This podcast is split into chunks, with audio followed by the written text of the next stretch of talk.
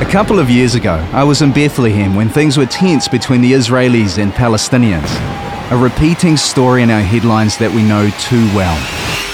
I was spending time with Palestinian friends and visiting a number of meaningful historical sites. The place I was staying was right in the middle of where rolling riots were happening each night. As I experienced the struggle unfolding, I felt resentful of the Israeli soldiers and frustrated at the young Palestinians who were venting their anger.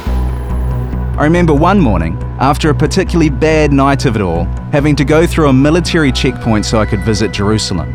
I walked through the broken bottles used to create Molotov cocktails and the spent tear gas canisters with their vile smell.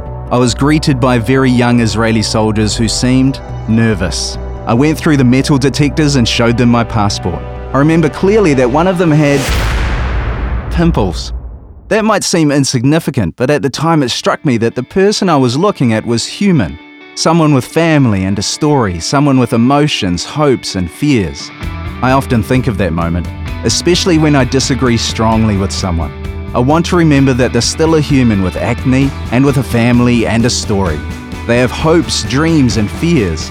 Because of that, I do my best to treat them how I would want to be treated and I hope that in moments of dispute, that person can see me in the same light.